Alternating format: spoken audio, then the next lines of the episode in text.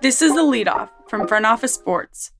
The leadoff is powered by NetSuite 2000, 2008, 2022. When it comes to the economy, those are some scary years. Dot com crash, housing crash, and the roller coaster we're going through right now. One thing is certain it's a dangerous time to not know your numbers. But over 31,000 businesses have the confidence and clarity they need because they rely on NetSuite by Oracle, the number one cloud financial system.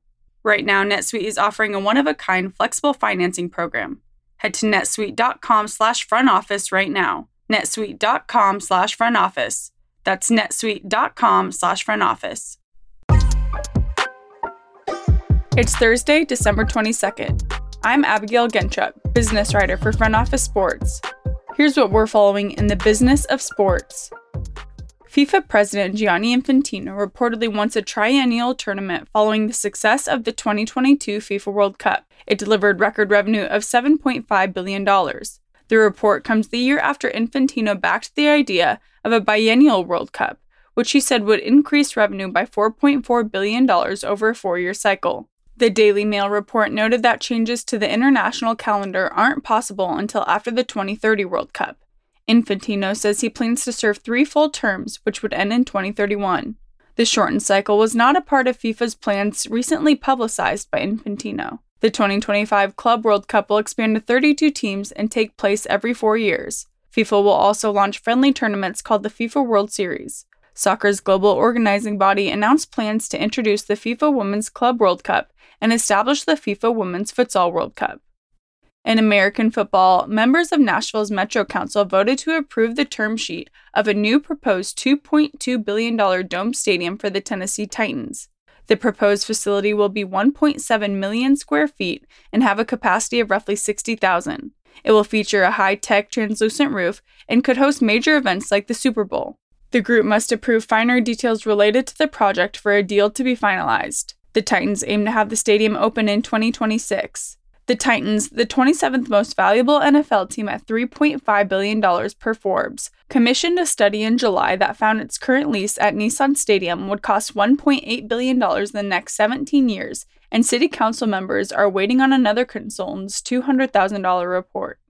Moving on to Sin City, the construction price of the MSG Sphere entertainment venue in Las Vegas has grown by $300 million in the four years since groundbreaking, and has not hit $2.2 billion. The 17,500 seat venue, slated to open in 2023, can host boxing, mixed martial arts, and other fighting events, in addition to a wide range of immersive entertainment.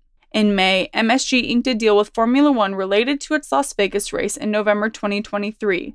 The track will pass through MSG Sphere's 17 acre site, and the venue will erect temporary grandstands for the event.